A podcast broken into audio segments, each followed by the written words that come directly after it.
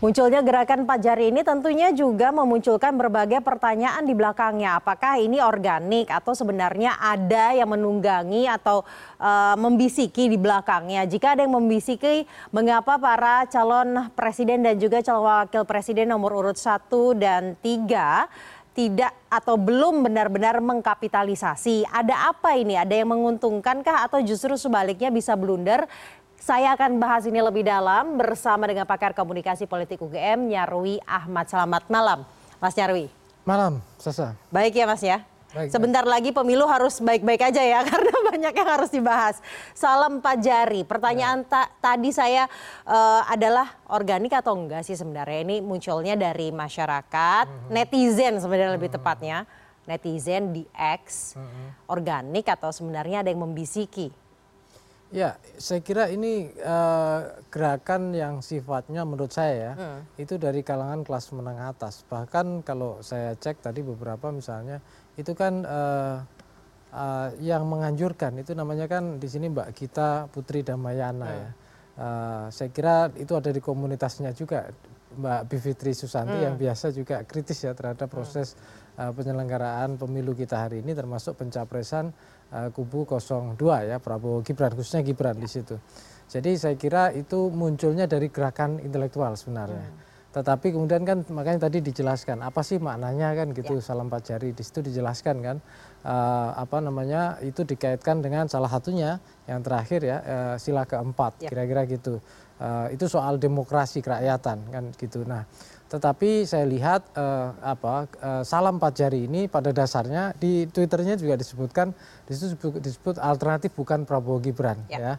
Nah, itu kan artinya Salam 4 jari ini sebenarnya versus Salam 2 jari. Apalagi dalam beberapa saat lalu gitu ada Salam 2 jari dari mobil kepresidenan yang ada di Salatiga itu. Jadi walaupun itu dijelaskan kata Pak Jokowi itu menyenangkan gitu. Nah, menyenangkan siapa kita tidak tahu. Nah, tetapi konteksnya adalah bahwa saya kira itu ada semacam gerakan-gerakan ya dari komunitas kelas menengah yang saya kira cukup risau. Dan itu kemudian kenapa? Karena saya lihat kan sebelumnya juga dari komunitas relawan atau beberapa aktivis juga bahkan meneriakkan satu putaran kan gitu. Satu putaran ini kan kurang lebih ya Salam 2 jari kan gitu.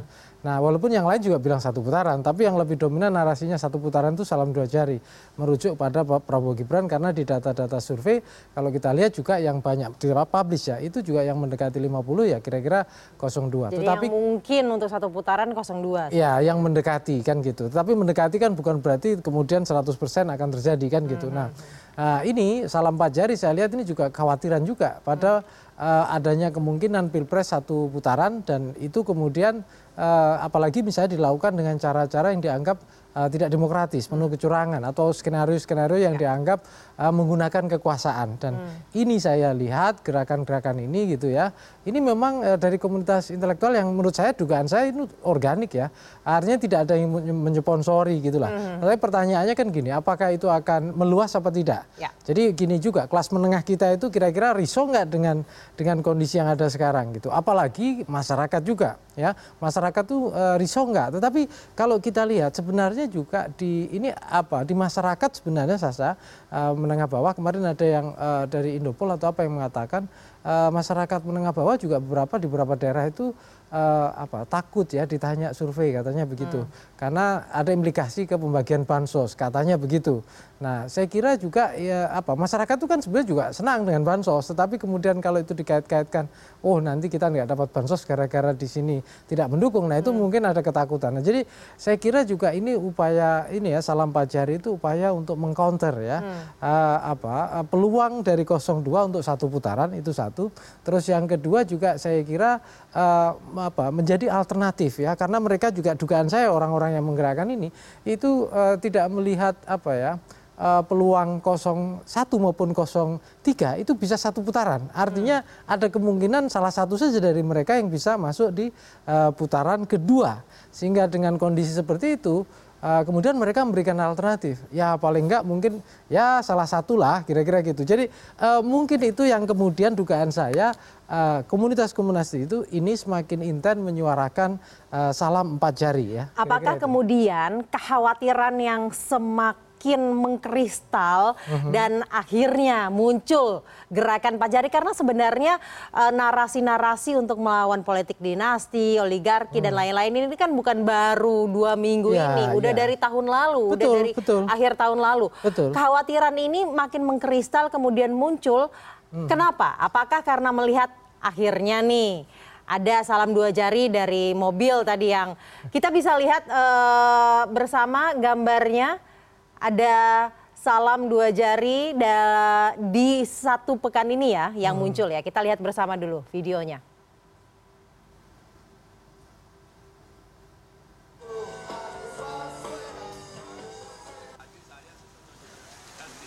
Berada di posisi kiper, tapi dipaksa untuk jadi kiper. Dapat bulan 2. Nah, ini Ibu Iriana ya. Ya, meskipun kata KPU itu tidak melanggar. Anak-anakku semuanya, selamat siang. Sudah makan siang? Sudah atau belum? Oh benar, tadi ada yang ngantuk, belum makan siang.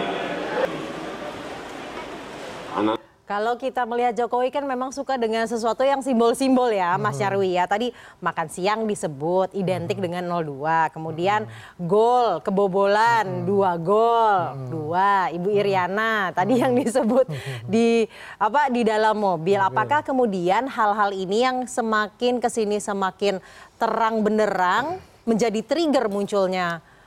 Ya, dalam komunikasi politik itu kan kekuatan membangun narasi itu sangat penting. Kelompok-kelompok kelas menengah yang kecewa dengan sejak misalnya pencawapresan Gibran karena ada proses di MK yang dianggap kurang bagus lah, kira-kira gitu. Kemudian juga menguatnya dinasti Jokowi dari menantunya, anaknya dulu, kemudian sekarang bahkan jadi cawapres misalnya begitu. Ini kan memunculkan keresahan terhadap demokrasi di Indonesia ya. Nah, tetapi mereka dugaan saya selama ini ya belum terartikulasi.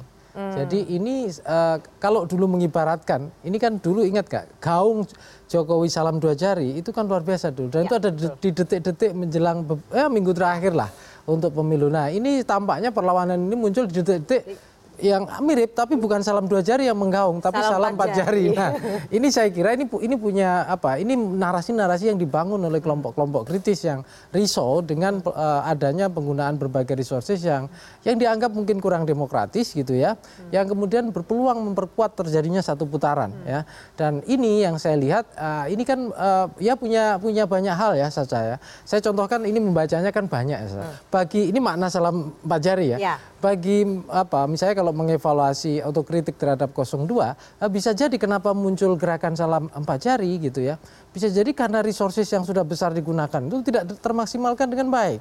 Tidak punya impact secara maksimal sehingga sampai muncul salam 4 jari. Artinya kekecewaan dan kritisisme itu nggak sepenuhnya bisa dipersuasi gitu ya.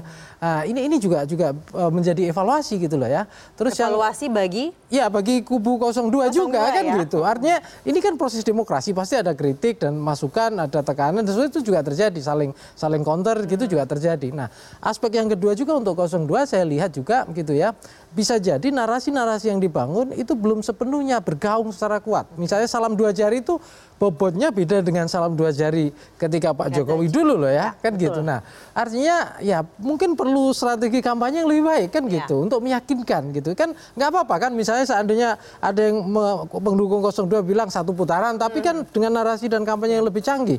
Nah, itu saya kira lebih baik. Nah, bagi misalnya 01 maupun 03, salam 4 jari ini sebenarnya juga peluang juga saya. Kenapa? Artinya apa? Ada nih masyarakat-masyarakat ya di kalangan kelas menengah yang memang tidak bagian dari tim kampanye 01 maupun 02. Tadi aja Cak Imin ditanya, saya nggak tahu gitu ya. Mas Ganjar ditanya tadi juga, wah itu lihat nanti aja kira-kira gitu. Tetapi intinya bahwa sebenarnya ada harapan-harapan besar kepada mereka ini, baik 01 maupun 02 termasuk kepada timnya untuk bekerja lebih keras lagi. Ya lebih bersemangat lagi, jangan loyo, kira-kira gitu, jangan frustasi. Karena salah satu narasi dari gerakan 4 jari ini mereka mengatakan bahwa 1 dan 3 tidak akan bisa lolos tanpa mereka? Ya itu kan ya wajar karena mereka itu juga memberikan semangat kan gitu. Istilahnya kami ini reliable loh, ya, bisa diajak untuk kesana untuk membantu kalian gitu, entah satu apa dua kira-kira gitu. Nah saya kira itu semangat juga untuk menjadikan gitu ya proses demokrasi untuk konteks pilpres kali ini itu menurut saya lebih dinamis Sasa. Kenapa? Karena ya tadi itu saat yang kelompok 02 semangat satu putarannya juga kencang, tapi 01 sama 03 juga tidak loyo-loyo gitu loh. Artinya kalau misalnya dari 03 misalnya ada yang misalnya saya kalau nggak salah diwawancara yang apa itu Mas Ganjar bilang jangan-jangan nanti 03 yang satu putaran kan ya, gitu. Betul. Nah 01 juga demikian. Kemarin-kemarin kan targetnya 35% kan ya, dari apa timnasnya ya kan. Nah bisa jadi gitu itu akan munculkan kejutan. Jadi masih sesuatu yang. Tapi kenapa belum dikapitalisasi begitu masif oleh mereka? Itu pertanyaannya, yang baru mengkapitalisasi cukup slightly mengkapitalisasi Anies. Anies mengatakannya mungkin memang ini bahwa masyarakat ingin perubahan. Ntar lama-lama ke kami kok. Kita dengarkan dulu tapi ya. Ini pernyataan dari Ganjar dan juga Anies terkait Salam 4 Jari. Ganjar salam 4 Jari untuk mendukung 1 sama 3 gabung gimana Pak? Kenapa? Salam 4 Jari. Nantilah, nanti tunggu 14 Februari dulu. Siapa tahu kan memerdeka satu putaran. Kalau menurut saya tunggu 14 Februari. Kenapa? Kita jangan mendahului kemauan rakyat. Kita belum tahu nih kemauan rakyat yang sesungguhnya. Yang kita lihat angka survei berbeda-beda, itu kan menunjukkan ada aspirasi yang mungkin tak selalu terungkap dalam survei. Jadi mungkin bergeraknya pelan-pelan tuh. Dari tidak mau keberlanjutan saja, kemudian belum tahu mau kayak kemana, habis itu nanti pelan-pelan ikut rombongan perubahan. Pelan-pelan ikut rombongan perubahan. Dan di kesempatan lain Anies juga dengan terang-terang bilang bahwa masyarakat banyak yang ingin perubahan. Ya menurut saya ini cukup mengkapitalisasi. Tapi baru hanya Anies, Cak Imin tidak, Ganjar belum, Mahfud MD juga belum mengkapitalisasi. Apakah masih ada hitung-hitungan politik? Menurut saya masih ada. Kenapa? Karena gerakan Salam 4 Jari ini apalagi disampaikan oleh tadi siapa tadi Mbak Putri tadi itu kan yang sifatnya menurut saya masih intelektual, komunitas intelektual kelas menengah, masih elitis lah. Nah ini belum menurut saya connect dengan apa yang menjadi keresahan-keresahan masyarakat yang pemilih yang lebih luas. Nah saya kira dan para capres-capres dan timnya hari ini kan concernnya ke masyarakat ya, ke grassroots ya, langsung gitu. Balik lagi ya Sasa, perubahan apapun gitu, misalnya tadi 01 bilang perubahan ya. Perubahan itu juga menuntut dua arah sekaligus, dua level sekaligus. Yang satu gerakan yang didorong oleh elit, ya, termasuk misalnya ini contoh bilang 4 Jari gitu. Tapi juga arus bawahnya juga harus bergerak kan gitu. Karena gimana pun pemilih banyak yang di bawah itu. Lebih banyak dan itu lebih real dan itu akan lebih bisa menentukan pilpres kan gitu. Nah yang ini saya lihat memang belum terasa, tetapi saya setuju ya dengan pendapatnya misalnya tadi ya capres 01 yang mengatakan ada misalnya yang kemungkinan tidak terekspresikan. Pengalaman saya misalnya dalam beberapa kali survei, ya, kelemahan survei itu kan seringkali kita hanya bisa bertanya dan kita hanya bisa menggunakan data yang bisa diungkapkan oleh pemilih. Dan kadang-kala pemilih itu mengekspresikan pendapatnya pun kadang punya keterbatasan kata dan konsep gitu. Belum lagi kalau mereka misalnya takut, sungkan atau apa. Jadi bisa jadi kalau kita surveinya dilakukan dengan tadi non sampling error yang ketat gitu untuk meminimalisir itu, bisa jadi data-data yang tercermin juga masih ada gitu yang tidak terekspresikan. Tetapi ya itu saya kira begini. Masyarakat memang kalau kemudian muncul misalnya tadi ya Salam 4 Jari, kemudian bisa jadi ya muncul komunitas yang lebih luas, bahkan kemudian masyarakat di bawah juga bisa melihat banyak hal yang mereka tidak cocok misalnya gitu. Bisa jadi yang diuntungkan tawaran perubahan oleh Anies 01 gitu. Tetapi juga misalnya kalau ada kemungkinan nih 4 Jari ya tapi sekarang ya baik-baik saja nih kira-kira gitu. Ya mereka misalnya 02 bisa menarasikan kelanjutan Jokowi ini ya kira-kira Pak Prabowo Gibran lebih menjanjikan. Bisa jadi itu mental. Tetapi saya sendiri skeptis ya. Ini gelombang walaupun kelas menengah ya. ini powernya juga lumayan, karena biasanya kalau di Twitter muncul komunitas itu biasanya juga cukup meluas. Karena kalau misalnya itu organik, apalagi itu menjelang pemilu, orang kan biasanya rame-rame butuh bahan obrolan nih. Nah, tergantung nih komunitas pendukung Salam 4 Jari sejauh mana nih kan gitu. Ya. Bisa tidak memunculkan obrolan-obrolan di warung kopi, tidak hanya di media sosial itu ya, yang penting betul, ya. Betul. Nah, selain itu juga saya kira butuh penjelasan kan gitu. Tadi argumennya misalnya soal demokrasi itu kan abstrak. Ya, kalau misalnya mereka bilang bahwa demokrasi itu ya artinya semua orang punya peluang, misalnya contoh ya. Tetapi kenapa yang berpeluang misalnya hanya orang-orang punya privilege? Nah, itu mungkin narasi begitu. Tetapi juga mungkin yang mengcounter juga perlu gitu. Saya kira bukan masalah siapa yang berpeluang, tapi sejauh mana misalnya siapapun yang bisa terpilih itu mampu menunjukkan kinerja yang bagus dan manfaatnya nyata. Bisa jadi akan terjadi diskusi juga, gitu loh. Pertanyaannya juga apakah bisa narasi gerakan 4 Jari ini bisa melawan narasi politik dinasti yang sebenarnya masyarakat di daerah ini sudah terbiasa. Ya. Dengan politik dinasti dan juga ketakutan-ketakutan salah satunya dugaannya bansos itu. Ya, tapi dijawabnya nanti ya. Ini menarik tapi dijawabnya nanti Mas Nyarwi, karena kita harus jeda terlebih dahulu dan setelah jeda kita akan bahas lebih dalam. Tetaplah bersama kami di Pilihan Indonesia.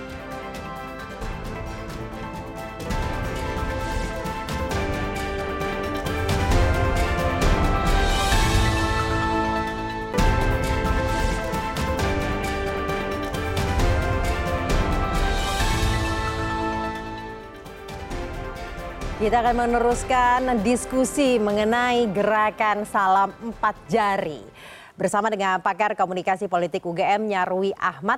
Mas Nyarwi, tadi kita sudah cukup panas ya membahas ini. Dan terakhir pertanyaan saya, karena kan ini narasi gerakan Salam 4 Jari harus mengcounter narasi mengenai politik dinasti, oligarki, kecurangan dan lain-lain. Politik dinasti dulu lah sebelum kita bergerak ke kecurangan gitu ya. Gerakan 4 Jari ini kalau mau berhasil, kalau mau efektif harus sampai ke grassroots. Namun pertanyaannya di grassroots ini kita nggak bisa memungkiri bahwa di daerah banyak yang sebenarnya sudah mengamini. Salah saya, nanti dikiranya 01. Sudah terbiasa dengan politik dinasti, kepala daerahnya, gubernurnya dan lain-lain, dan masyarakat terbiasa dan memilih bapaknya sukses saya mau pilih anaknya. Itu bagaimana nih? Itu sudah cukup kuat soalnya di grassroots. Politik dinasti itu artinya dinasti atau family yang dia memang punya jejak politik ya. Itu udah lama, mungkin ratusan tahun sebelum era Indonesia merdeka gitu loh. Tetapi dinasti di Indonesia itu tidak sepenuhnya menghalangi tumbuhnya demokrasi. Jangan salah loh, banyak gitu ya di berbagai level, dari desa sampai ini. Itu juga masih terjadi proses demokrasi. Nah yang bedakan gimana kira-kira Syaza? Kita bisa belajar ya, misalnya contoh dari proses yang ada di pilkada. Ya beberapa daerah itu yang berkuasa ada yang dinasti, satu periode, dua periode. Tetapi jarang setahu saya yang kemudian sampai berperiode-periode tanpa evaluasi dan kritik dari masyarakat. Biasanya kalau ada celah, ada kekurangan atau ada hal yang dianggap tidak pantas, itu juga ada tantangan. Dan juga ada elit lain biasanya, dari misalnya keluarga yang lain juga yang berebut kan gitu. Nah itu di level misalnya pilkada, kepala daerah, provinsi atau kabupaten kota. Kontrol yang kuat masih ada? Masih ada, karena tidak ada dinasti yang tunggal, yang sepenuhnya akan 100%, kecuali monarki ya, kerajaan. Nah itu lain lagi, kalau kerajaannya nggak bisa diganggu-gugat kan gitu. Nah ini kan kita nggak kerajaan gitu. Walaupun ada dinasti yang bertarung, ada peluang juga gitu loh.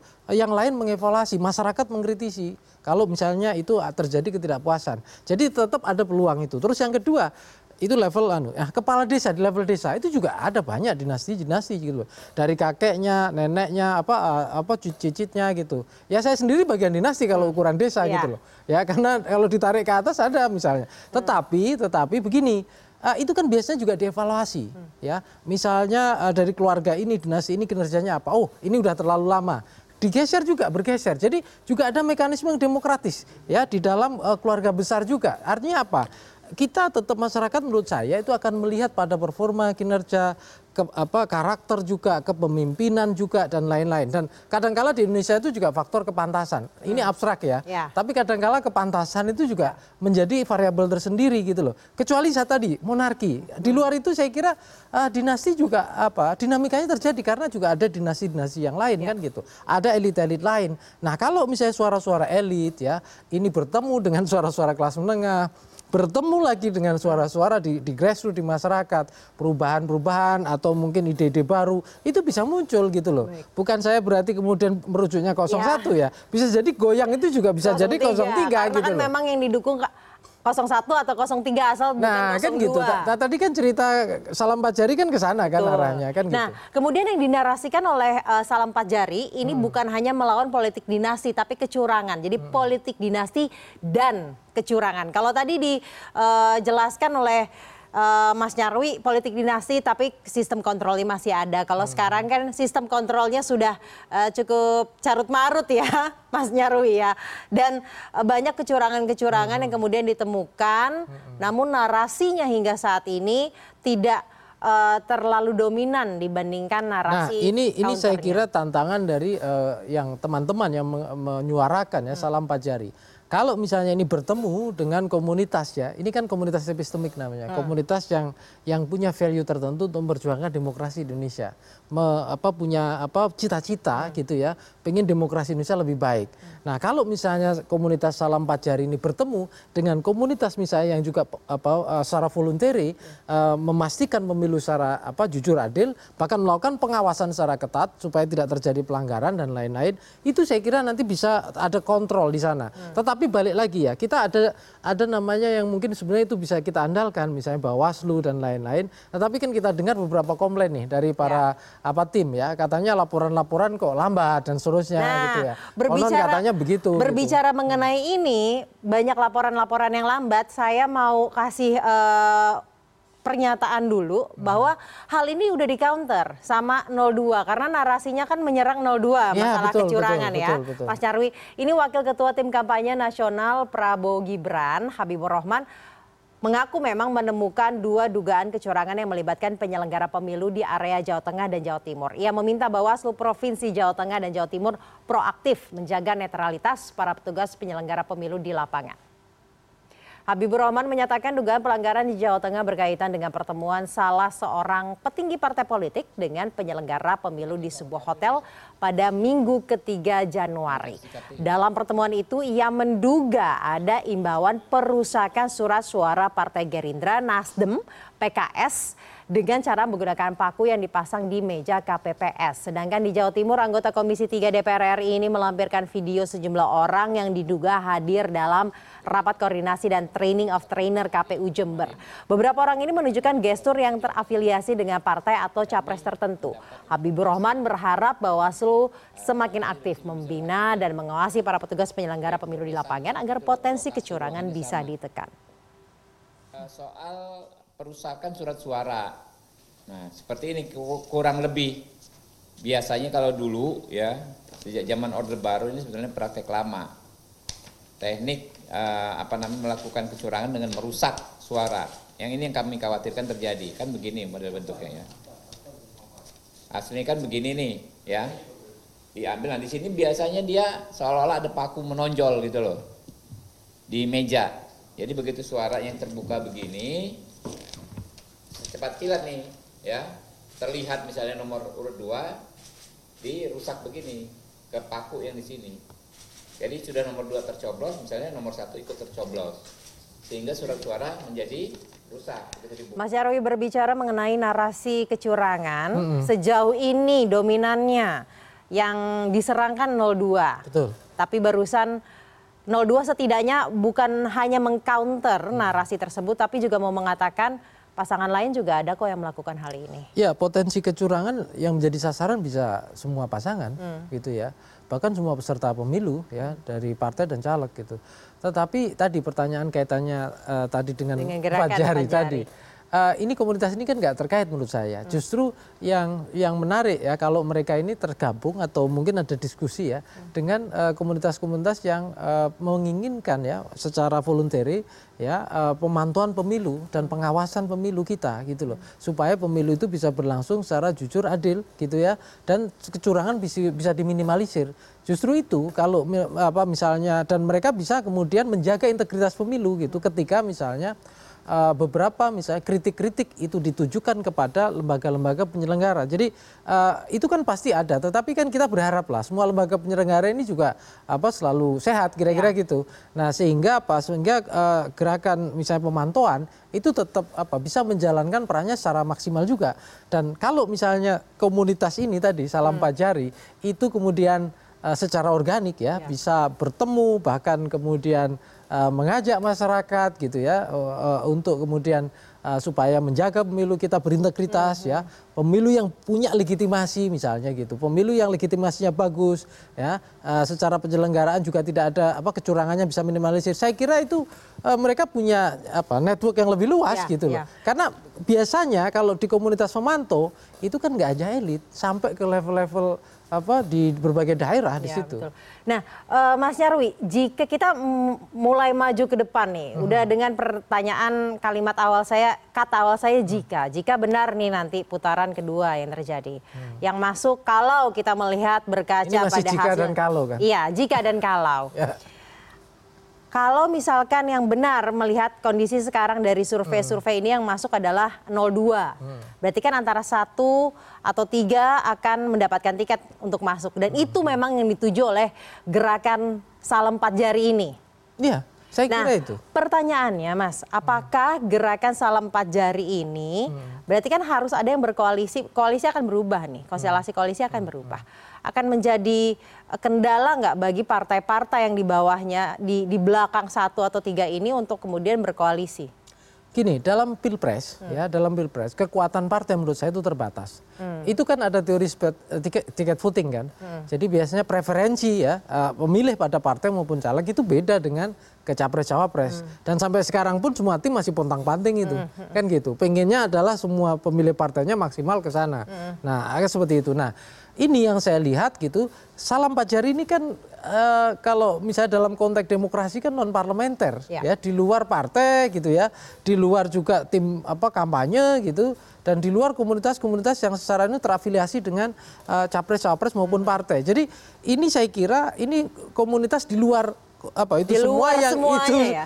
Yang itu ada peluangnya kemudian menyambung dengan pemilih. Jadi peluang terkoneksi dengan pemilih sebenarnya gerakan 4 Jari ini cukup besar gitu loh. Tetapi pertanyaannya adalah mampu enggak ini ada komunitas penyangganya. Biasanya sekali lagi ya, ide besar, cita-cita, mimpi besar kayak tadi itu supaya sesuai dengan pasal 4 itu kan abstrak. Kalau nggak ada kaki-kaki yang kemudian bisa menjelaskan dan menyambungkan, jaringan-jaringan yang kemudian menyatukan dan bahkan memantik diskusi-diskusi dan kemudian semangat yang tumbuh di berbagai lapisan masyarakat dan pemilih, saya kira juga itu kesulitan. Tetapi kalau misalnya melihat dinamika pemilu yang apa namanya, mungkin bagi beberapa orang mengatakan nggak seru nih kalau cuma 1 putaran gitu. Ada yang mengatakan juga masing-masing kelompok harus 1 putaran kira-kira gitu.